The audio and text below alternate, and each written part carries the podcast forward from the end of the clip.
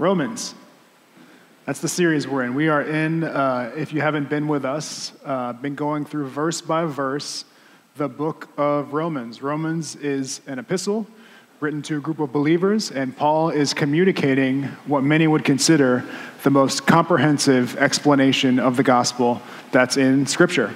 And Romans is a deep theological and uh, oftentimes rich book but at the same time, while it is a rich book, it's a book that you have to, I think, appreciate verse by verse to really appreciate what's being done and said. And so I think it's appropriate that we've taken this amount of time and care as we've gone through the book of Romans because there's just a lot of rich truth to it. So, as was said, today we are looking at the book of Romans. We're in chapter 6, and we're going to start at verse 5 and go all the way through verse 14. So, I'm going to read it for us, and then we'll uh, start unpacking some of the richness that's there. Romans chapter 6, verses 5 through 14.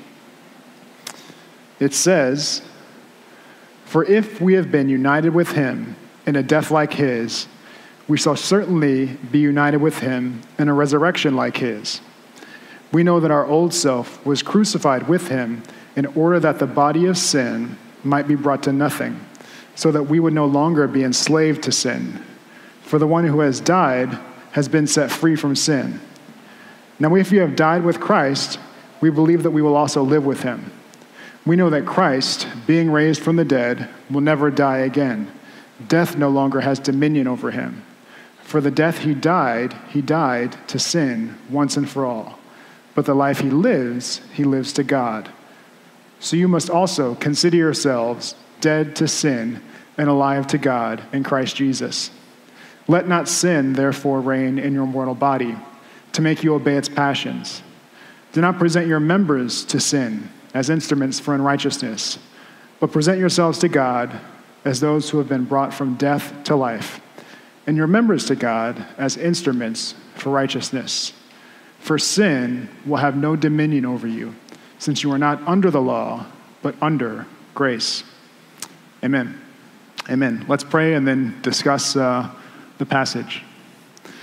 Lord, we pray that the richness of what's here would be available to us, that your word would be sweet, that it would convict where it needs to convict, that it would comfort where it needs to comfort us, that it would encourage us where we need encouragement.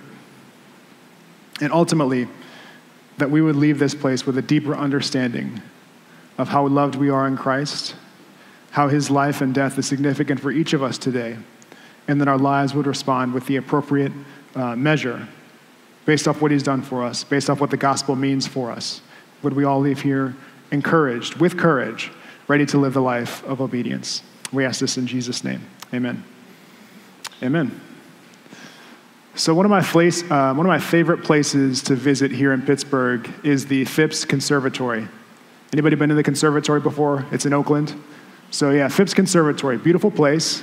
Um, and the way the conservatory works is they have different rooms that are get- dedicated to sort of different genres of plants. So one room is the desert room. And in the desert room, you have all of your cactuses and your aloes. They have this really giant aloe in there, and it's all plants that you would find in the desert. Another room has a room that's just orchids and, and really beautiful flowers. And then outdoor, they have like a Japanese themed uh, kind of exhibit with a bunch of bonsai trees, trees that you can only find in Japan or in kind of the Eastern context. And then they have, they have seasonal events as well, seasonal rooms where they kind of switch things out. But I think my favorite room in the conservatory is called the stove room. It's called the stove room because they keep it a few degrees hotter than the rest of the conservatory. I think just because the plants that are in there, it's maybe like supposed to be like a tropical setting. And in the stove room, they have tropical, tropical plants and plants that you might find in a warmer climate. And in particular, one time I remember visiting the stove, the stove room and seeing butterflies. They had live butterflies just flying around in the conservatory. And also in the stove room, more interesting than butterflies, at least to me, is they had cocoons. Live cocoons sitting there where they would kind of tremble and you could see them uh, trying to, I don't know if you call it hatch or come out of the cocoon, but you saw cocoons preserved in there going from the process of caterpillar to cocoon to butterfly. It was really interesting. And what's interesting to me about that kind of experience and seeing those cocoons in the, in the stove room is that if I saw a cocoon in my backyard, I'd be like, this is some gross leaf. I'm going to knock it off the tree and I'm going to throw it away. Or, you know, I just brush it off if it was on a table or something like that. And the life cycle of a butterfly, as you observe it in the stove room, presents a really interesting paradox. Because something that looks like it's dead is actually just trembling with new life. And if we were to watch in the stove room, I, I, didn't stay there the whole time to see a cocoon go from cocoon to butterfly, but you could see them. They had ones that were older and ones that were a little more mature, kind of shaken, and you could see that the butterfly was wanting to poke its way out of there. If you were to randomly step in at one part of that cocoon process, especially in the beginning, you might look at that and say, ah, nothing to see here. This is some gross leaf. If I see it in my backyard, I'm just going to brush it off. Or this is some gross worm on a random tree, and it's, it's just something I don't want to be around. But if we were to do that, we were to miss the beauty that's to come. And that's why I appreciated about being in the stove room, as you could kind of see how it would go from beginning to end. And I think there's something similar when we look at our own lives and when we look at the lives of other believers around us. Oftentimes, maybe we look at our own lives or we look at the lives of other believers and think, nah, nothing to see here. That person still struggles with the same sin. They haven't really gotten popular or famous, and they've been a Christian for 10 or 15 years, and their life looks pretty normal. They do the same things every week. They, they look like a pretty normal person. They read the Bible and they go to church, but it just seems kind of boring. But if we were to do that, I think we would miss the beauty of what it means to know Jesus and what it means in this passage to experience what's called resurrection life. There are three elements to resurrection life. This isn't a, a, holistic overview of what it is, but this term resurrection life, I think there are three elements in this passage today that I want to unpack with us. And the first one is in the first few verses of Romans chapter 6, verse 5. It starts with the statement, for if. Now, the sermon last week was, was shorter because we had the baptism service, but it's setting the context for the verses that we're going to observe today. The verses are talking about newness of life, the newness of life that springs up after we've been baptized into union with Christ. Now, in chapter 6, verse 5, we get a description of what that newness of life looks like. And the first descriptor of newness of life is really important. It says, if we've been united with him in a death like his, the point here is that we not all die a physical death similar to Jesus, although some believers have been martyred in, in very extreme circumstances. But the point here is what was described at the beginning of the chapter that for the believer, our baptism means we are baptized into his death so that we can experience the newness of life or the resurrection life. And the beginning of our newness of life has to be rooted in something. It has to be rooted in the source of our new life. So, practically speaking, for you as a believer, if you're a believer, what this means is that to become a Christian is more than just to commit your life to a set of Christian values or Christian principles. It's more than just trying to be a moral person. It's realizing that as Christians, we have a new source of life. And we see we receive power from Jesus to live the resurrection life that he promised us. There's a, a, parallel passage or a similar passage that I think brings some clarity to what I'm talking about today. That passage is in the book of John, chapter 15, verse 4. It says this Abide in me. This is Jesus speaking of himself. Abide in me, and I in you. As the branch cannot bear fruit by itself unless it abides in the vine, neither can you unless you abide in me. I am the vine, you are the branches. Whoever abides in me and I in him, he it is that bears much fruit. For apart from me, you can do nothing. So Jesus is saying, there is no fruitfulness apart from the vine. There is no fruitfulness from you being apart from me. That's a similar concept to our passage today. There is no resurrection life apart from union with Christ. So, the first step, or the first observation I'll make about resurrection life, is that resurrection life starts with being united to Jesus, or you could say abiding in Him if you want to use the, the John 15 language. So that means as Christians, we don't just know about Jesus or know about His teaching, we want to abide in Him. Abide in me, John 15, can also be translated remain in me or tarry with me, kind of stay with me for a long time, work it out. Whoever remains in me, tarries with me, that's the one who remains fruitful. Everything you want to be in Christ, everything you want from this resurrection life starts with abiding with Jesus. any fruit you want to see in your life, any sin pattern that you want to see stop, any place that you want to move to maturity in, has to be, as a Christian, the fruit of you being connected to the vine. If we have been united with Him. That's such a crucial point to start off this passage. Tim Keller, who's a, a, famous pastor, had said something that I thought was helpful that relates to kind of this concept. Tim Keller said one time that religious people find God useful, growing Christians find God beautiful. It's a similar concept to, I think, what David says in the Psalms. David, who's described after the, man's, the man after God's own heart, says in the Psalms, The Lord is my light, the Lord is my salvation. Whom shall I fear? The Lord is the stronghold of my life. Of whom shall I be afraid? When evildoers assail me to eat up my flesh, my adversaries and foes, it is they who stumble and fall. Though an army encamp against me, my heart shall not fear. Though war rise against me, yet I will be confident. One thing I ask of the Lord, that will I seek after, that I may dwell in the house of the Lord all the days of my life, to gaze upon the beauty of the Lord and to inquire in his temple. For he will hide me in the shelter in the day of trouble. He will conceal me under the cover of his tent. He will lift me upon a high rock. So, David's describing a situation where he's in real present danger. And in this passage, what I like is that David says he wants one thing from the Lord it's not his provision, it's not his strength, it's not his protection or God's wisdom or God to do something for him. The one thing that David wants from the Lord is to seek him in his temple, to gaze upon his beauty. David found God beautiful. There are probably a lot of religious people who read the book of Romans who thought that God would be useful. God's useful because he gave us a law in the old covenant, or God's useful because there are instructions in the Torah on how to worship him, or God's useful because he's given us a religious tradition. If you were a Jewish of the day, you had a religious tradition by which you could say, God gave us this directly. So God is useful in a sense. But Jesus says this in his high priestly prayer This is eternal life that they know you, the only true God, and Jesus Christ, whom you have sent. Eternal life, Jesus says, is knowing, knowing God through Christ. Eternal life is not knowing God's law through Christ. It's not knowing God's wisdom through Christ. It's not knowing God's plan through Christ. Eternal life, Jesus says, is knowing God. There was a missionary, uh, her name was Jackie Pullinger. Jackie Pullinger uh, has a lot of books about her. She's pretty famous. She's done ministry all over uh, China and has seen some really amazing things happen. And one of the things that Jackie Pullinger did was buy a one way ticket, I believe it was to China, to go be a missionary.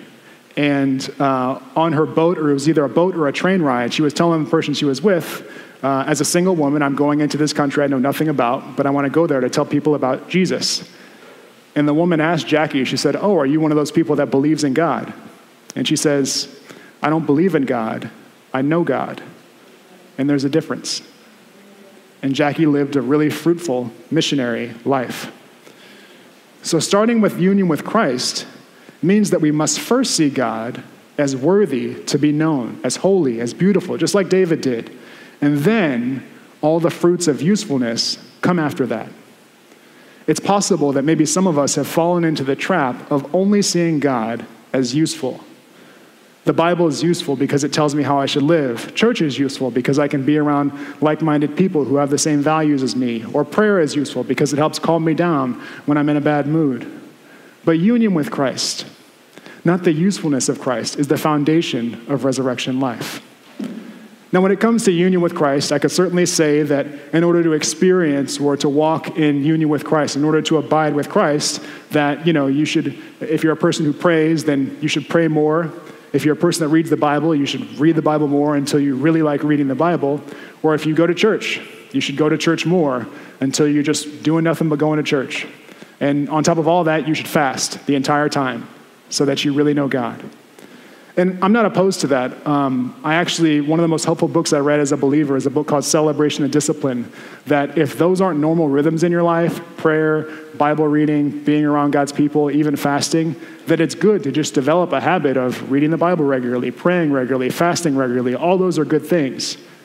But a way to kind of balance out the idea of union with Christ along with spiritual disciplines is to remind yourself everything that you see that's beautiful, that's awe inspiring, that's praiseworthy, everything that you see like that is an opportunity for thanksgiving and worship.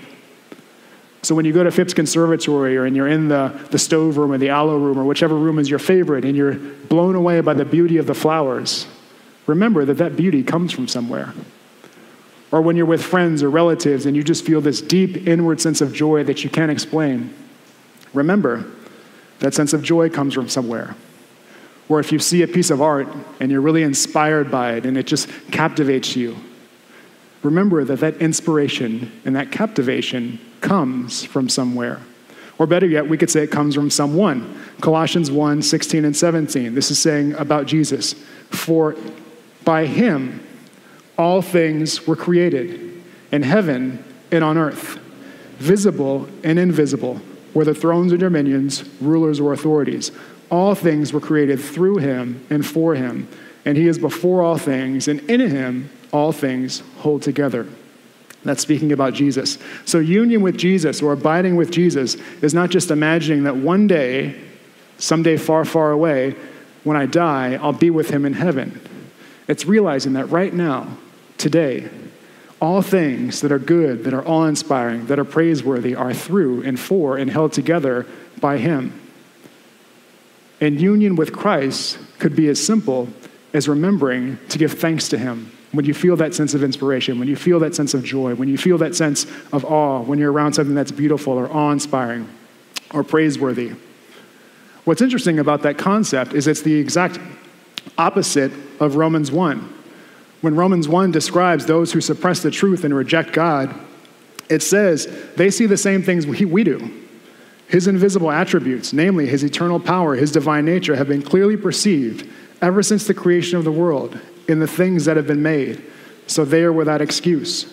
For although they knew God, they did not honor him as God or give thanks to him, but they became futile in your thinking, and their foolish hearts were darkened. Union with Christ is starting with remembering to give honor and thanksgiving to him. Because those who reject God have access to the same world that we do. They, same, they see the same invisible qualities that we do. But the difference is, is that they can't make the connection. It doesn't lead to thankfulness or worship that's directed towards God. So our newness of life starts with union with Christ or abiding with Christ. That's the first step to bearing fruit as a Christian. And our union with Him is a reality that we can give thanks to Him, like I said, for everything that we see that's good or beautiful, and that, that those things point us towards a coming reality. And that coming reality is picking up in Romans 6 that we shall certainly be united with him in a resurrection like his. I love that. Romans 6 5. For if we have been united with him in a death like his, we shall certainly be united with him in a resurrection like his. A resurrection like his certainly has implications for the next life. Jesus said this in John 11, right? The one, I am the resurrection and the life. Whoever believes in me, though he die, yet shall he live. But the resurrection life that's described in this passage, like I said, is not just what happens after we die. For us, resurrection life in the here and now means putting away and putting off all the things that prevent us from being like Jesus. That means putting off what this passage describes as the old self, the sinful self. Now, if I were to make a list of sins lust, greed, pride, anger, jealousy, and if I asked any random person, Christian or not, do you want your life to be controlled by these things? Do you want to be a lustful person or a greedy person or a prideful person or an angry person? Most people would say no to most of those things. And if I ask that same person, hey, do you want a moral code to live by that will help you avoid these things, that will help you be less of a lustful person, less of a prideful person, less of an angry person, less of a greedy person? Would you want to live that, by that moral code? Most people would probably say, yeah, I'll try. I'll try to do that. I mean, that's what you see if you walk into like a lot of school classrooms, religious or not. There are generally good values that are put up on the walls. There are posters that say things like perseverance, resilience, responsibility, honesty, etc. Resurrection life is not saying that you used to live as a sinner and you lived by one set of values greed, anger, pride, lust, etc. Now, here, here's a new set of values responsibility, um, honesty, perseverance. Go, go live by these set of values. Try to be a good person. Resurrection life actually means that those sins that I just mentioned, they're part of what this passage describes as an old self. Sin is no longer just a thing that we choose not to do, sin is our old self. It's part of who we used to be. Now, there's a really important caveat here that I need to make. Because the concept of the old self that this passage describes is not for everyone. The reason anyone can say sin is part of who they used to be, I'm paraphrasing from the passage here, that sin is nothing, that we're no longer enslaved to sin, the only reason any person can say that is because of the crucifixion of Jesus. If we believe in Jesus, our old self was crucified with him. And then we can say, Sin is who we used to be. The body of sin has been brought to nothing. Paraphrasing from the passage, we're no longer enslaved to sin. But remember, if you've been with us in Romans, the first three chapters, Paul's been making the case that everyone is under sin, that we're all enslaved to sin. So we, we can't just come to chapter six and say, well, this resurrection life that Paul is describing is now something that everyone can experience if they want to. It's only for those that have been buried with him, that are united to him, that will experience the resurrection life meaning the resurrection life, as what we've been describing, right? Sin is who we used to be. The body of sin has been brought to nothing. We're no longer enslaved by sin. We can live this sort of resurrection life.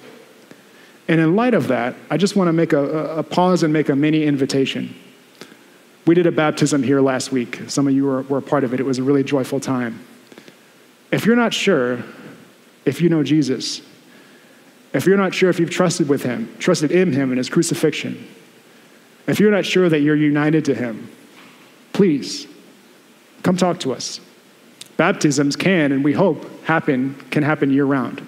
We hope what happened on last Sunday is something that happens every Sunday if the Lord wills, but at least more than once a year, right? Following Jesus is a lifelong commitment. But the first step is simple. Acts 2:38, repent and be baptized every one of you, in the name of Christ Jesus, for the forgiveness of your sins, and you will receive the gift of the Holy Spirit. That's the power that allows us to live the resurrection life.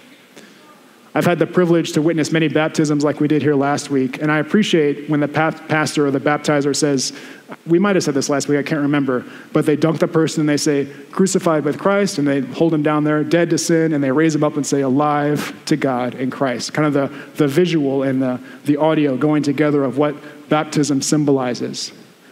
What baptism ultimately symbolizes is that we do want the death of Jesus on the cross to make us one with God. We want to be united with Him, we want to abide with Him.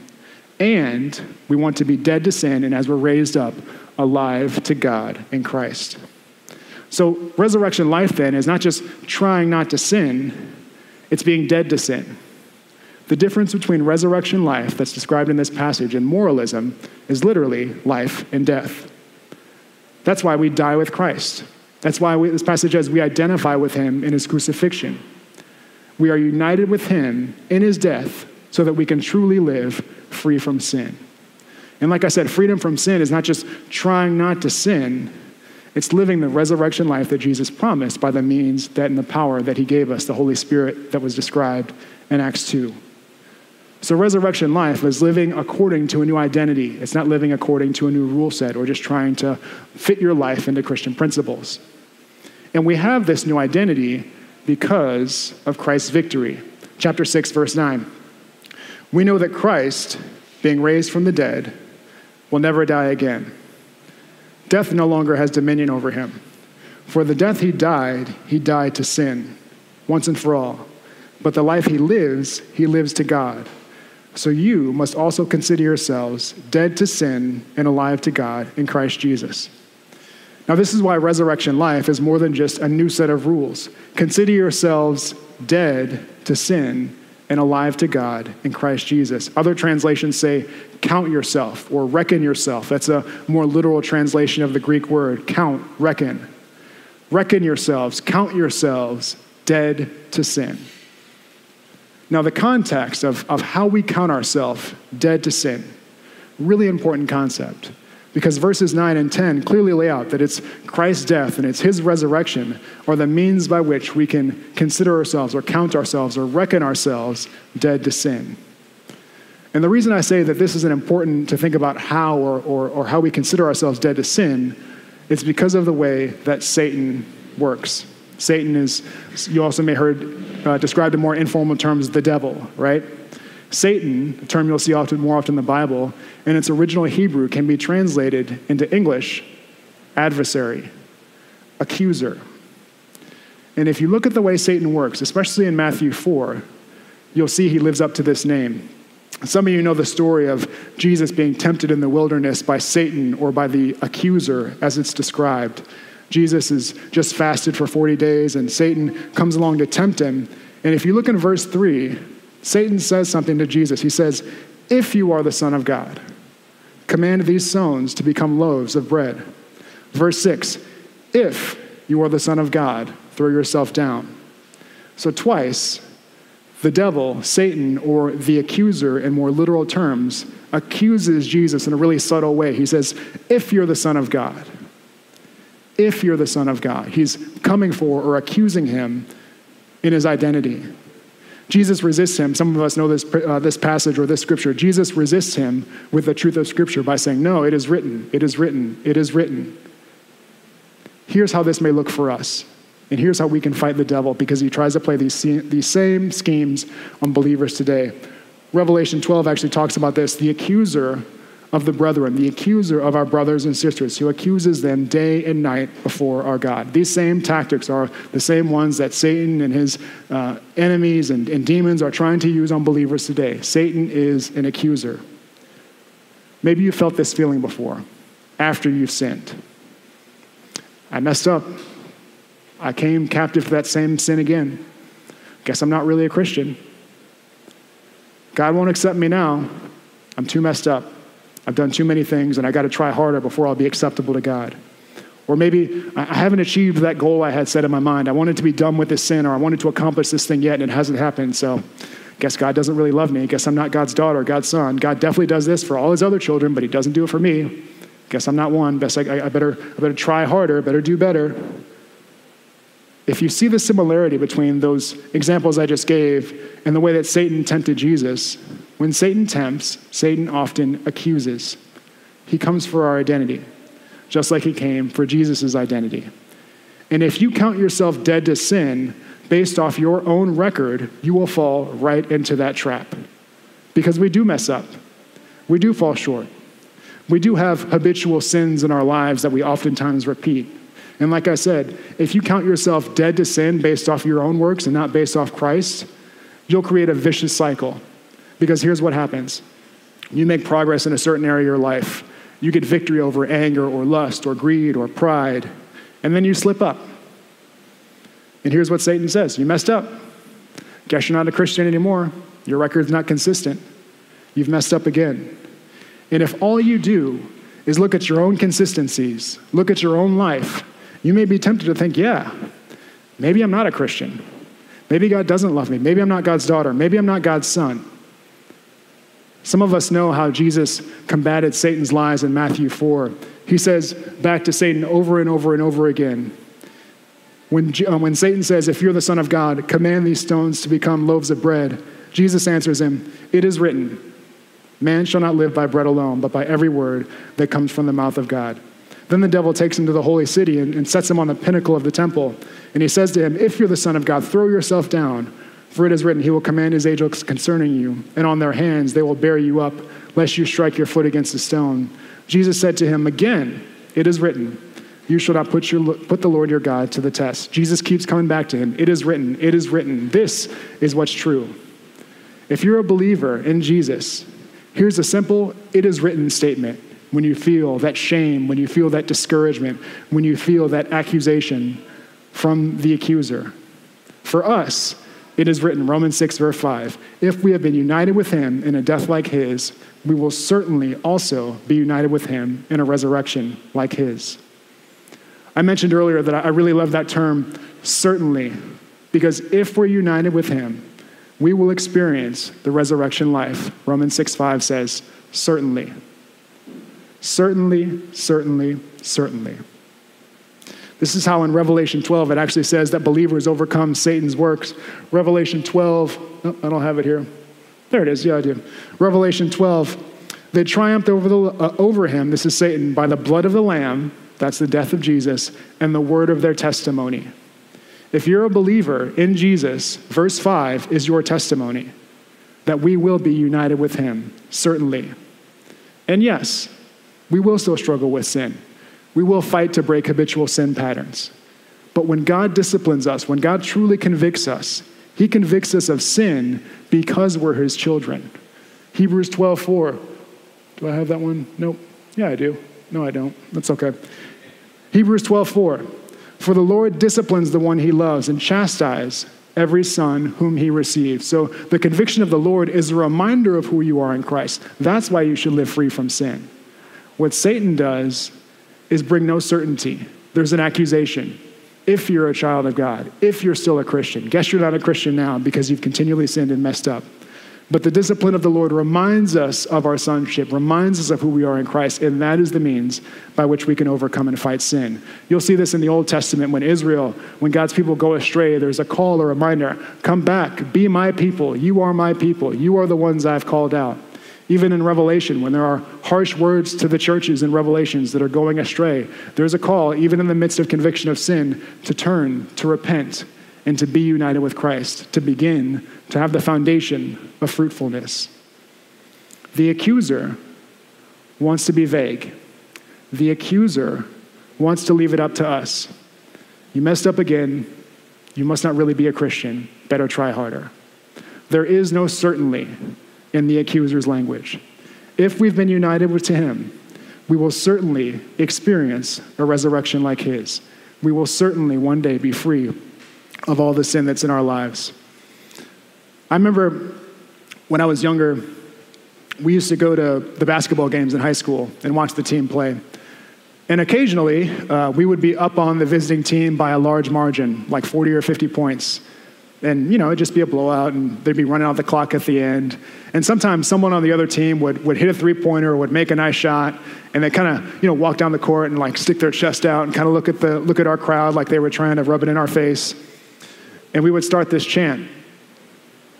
We would all yell as the home team scoreboard.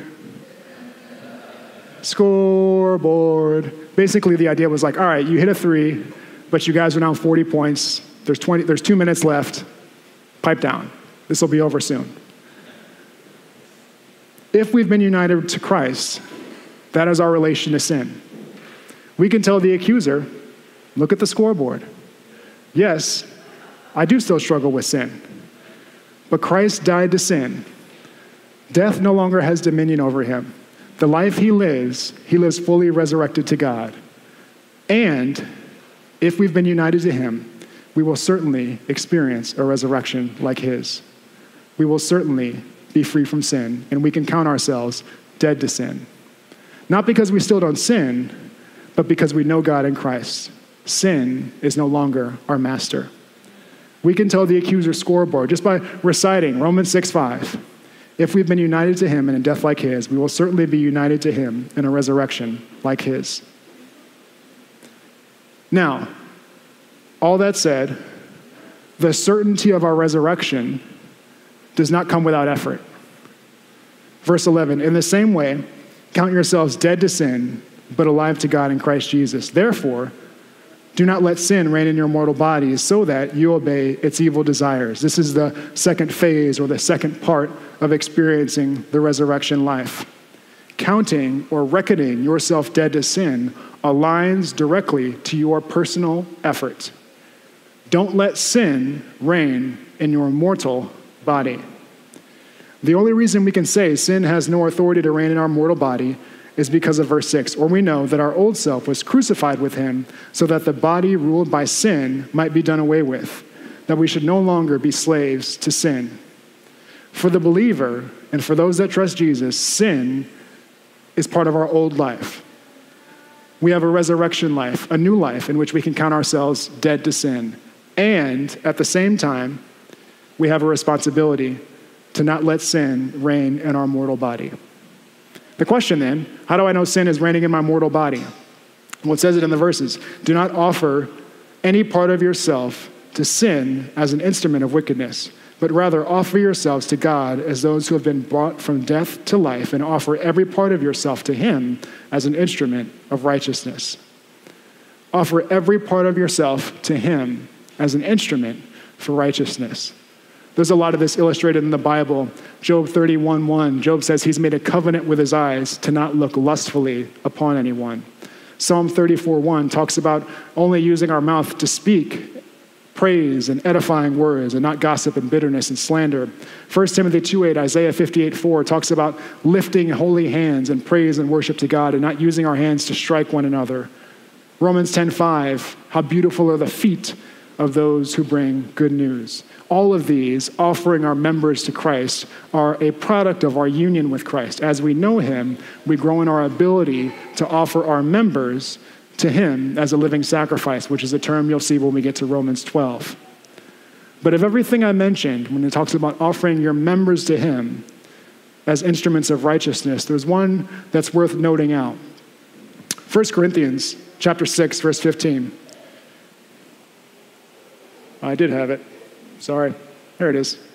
1 Corinthians 6:15. Do you not know that your bodies are members of Christ? Shall I then take the members of Christ and make them members of a prostitute? Never. Or do you not know that he who is joined to a prostitute becomes one body with her? For as it is written, the two will become one flesh. But he who is joined to the Lord becomes one with him in spirit. Flee from sexual immorality. Every other sin a person commits outside the body, but the sexually immoral person sins against their own body. Now, the Greek word in this Corinthians passage, translated members, is the same Greek word we have here in Romans 6. The reason that 1 Corinthians, the encouragement is to flee sexual immorality, is that our bodies are members of Christ. Similar concept to what we read in Romans 6, right? You're one with the Lord, therefore live the resurrection life. Therefore, flee sexual immorality. Now, some of the context of this passage talks about prostitutes, right? The kind of obvious one that jumps off the page to you. But in 1 Corinthians 6, in verse 18, it says, flee sexual immorality. That's a more general term. And the Greek word used there is a word uh, known as porneia. Oftentimes, that word porneia refers back to a laundry list of sins that you'll read in Leviticus 18. It's called the Porneia Code. The Porneia Code, if you'll read in Leviticus 18, covers everything from bestiality to pedophilia, basically anything outside a covenanted one man, one woman relationship in the context of marriage. So in 1 Corinthians 6, when you see flee sexual immorality, that's kind of a catch all term for all types of sexual sin. Here's why union with Christ is so important. If you've sinned sexually, or even if you've been sinned uh, sexually against in an abusive context, the accuser wants you to believe that you're nothing more than your sexual sin. You did what? With who? Can't be a Christian without past. You see some of this actually when Jesus deals with the woman at the well. John 4, we won't go into the whole story for context, but Jesus meets a woman who has a sexual past, and it comes up in the context of their conversation. He doesn't accuse her, he doesn't shame her, but through the context of the conversation, the woman comes to believe that this is the Messiah. And she goes into the village to tell others about Jesus. And she says, John 4 29, Come see a man who told me all that I ever did. Can this be the Christ? All that I ever did, the context there, all they discussed about her life was her past history and her many husbands. So you can tell that the accuser was probably whispering to her over the years her sexual sin was what defined her, all that I ever did. The enemy wants us to view our identity in light of our sins, and specifically, in this case, our sexual sins. That's what keeps so many people in bondage when it comes to sexual sin. I sin sexually because it's who I am. It's how I was born. It's just a product of me being a man or being a woman. And that's why, as Christians, we need to remember the score. If you don't remember anything from today, anything from this sermon, remember the score. Along with abiding with Christ, along with putting forth actual effort, the third part of the resurrection life is we need to remember the score. If we've been united with Him in a death like His, we shall certainly be united with him in a resurrection like his. certainly. As we fight sexual sin and all types of sin, we must fight knowing that in Christ, any sexual past we have no longer defines us. Now, that doesn't mean we don't need healing. That doesn't mean we don't need accountability. That doesn't mean we don't need therapy or just a, a, deep relationship where we can confess sin to each other and walk in freedom with brothers and sisters in Christ. And just for full, uh, full transparency, we do that in this church. We have groups where people discuss accountability. There's no shame in asking for help to be free from any sin, but in particular, sexual sin. I'll give you an example. As elders, we have an accountability sheet that walks through just the whole life of how we need to live. And one of the questions that we ask each other regularly on the accountability sheet is Are you battling ungodly thoughts? And the categories for those thoughts are unbelief, bitterness, resentment, pride, jealousy, covetousness, racism, and lust. So, as an elder in this church, it's very regular for another elder to look you in the face or to call you on the phone and say, Are you battling effectively and winning against lust and all types of other sins? Another very direct question we ask each other on a regular basis Have you been with a man or a woman in any way that can be seen as compromising? So, resurrection life doesn't mean that we can just coast our way towards glory and be free from sin. And it doesn't mean we don't still struggle with sin. What resurrection life does mean is that as we fight sin, we have hope. The hope is that if we've been united with him in a death like his, we shall certainly be united with him in a resurrection like his. And like I said, practically in our church, we are happy to walk through that with you. Pornography, adust, lust, adultery, any sin, not just the sexual ones, any sin. If you're willing to confess and be held accountable, there is freedom in Christ, and we can experience the resurrection life together. Verse 14, because I'm running out of time. For sin will have no dominion over you, since you are not under the law, but under grace. Sin having no dominion over you, like I said, comes directly after that, that, that encouragement to put forth effort, to not offer your bodies or offer your members as instruments for wickedness and sin. So when we see the phrase, you're under grace and not the law, it is indeed good news. But being under grace means we're free from sin because of what Jesus did.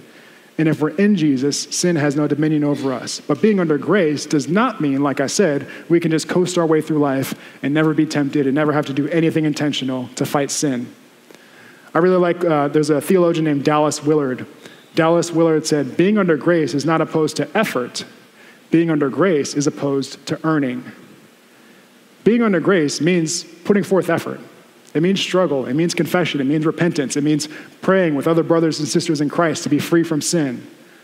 But grace is opposed to earning because if we're in Christ, the battle has already been won. There's nothing to earn. We just need to remember the score. Or to go back to our example earlier, we need to remember what we're becoming. If you're in Christ, when you get to glory, this will be you and spread your wings and be free. And I'm not making a theological statement about what your resurrected body will look like. But you can be free. But for now, when you're in Christ, you're kind of in these middle stages. It's a struggle. You're fighting and clawing and, and pushing your wings out there. But the point is, don't go back into the cocoon. Don't go back into sin. And if you're really in Christ, you can't. This butterfly can't go back here.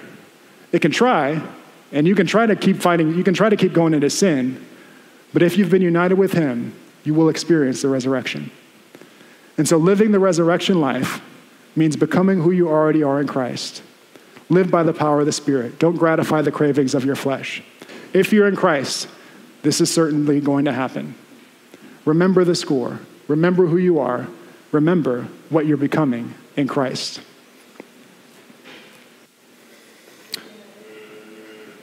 Verse 14, uh, I really like Charles Spurgeon's analysis of it. He's an influential English preacher, very famous. A lot of people know him.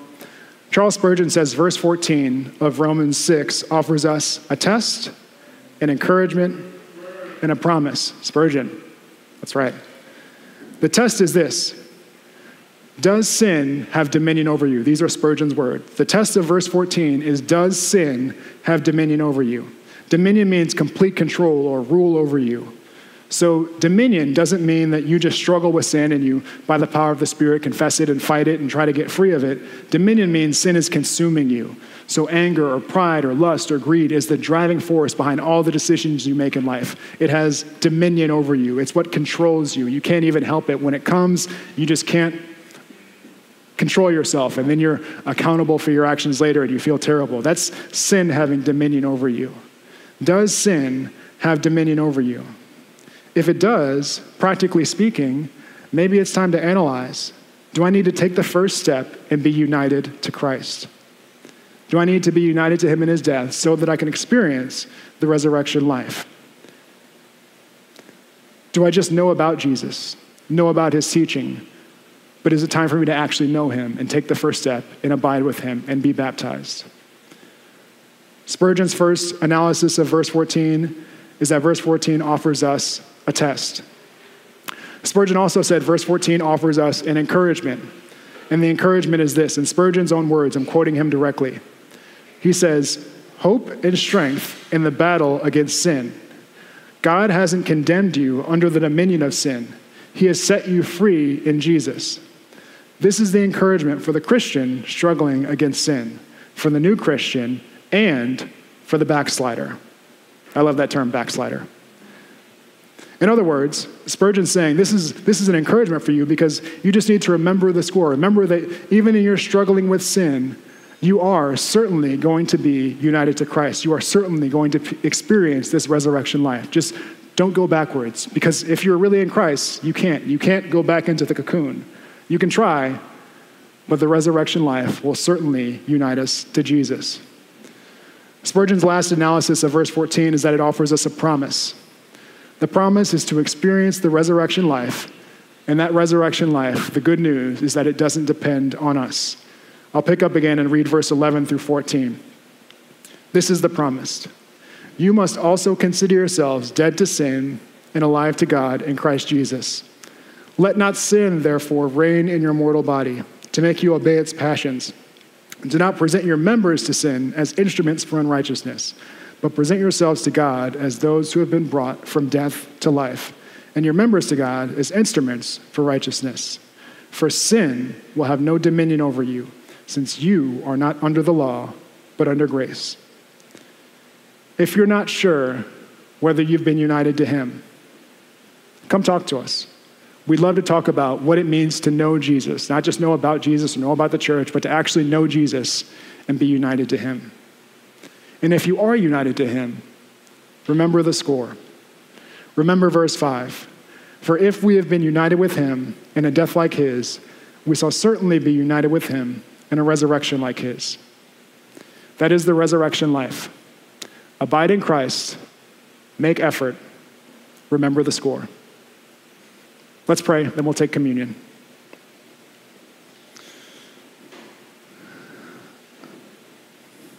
Lord, thank you for the effectiveness, the effectiveness of the cross. That those of us who know you are going to certainly experience resurrection life. Let us trust that by faith. Let us not take lightly also what it means to be truly united to you. And let us take this time to search our hearts and see is it time for me to truly take the step to be united to Jesus? God, would we put our whole selves uh, into knowing you, into wanting to become united to you? Would you show yourself to us faithful? Allow our hearts and our minds to trust you, that you are, as the, as the book we give out so often, you are gentle and lowly. You won't put out a bruised reed or a smoldering wick. You will deal with us gently and patiently, but you will deal with us.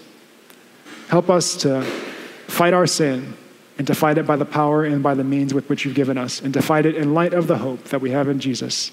It's in his name we pray. Amen.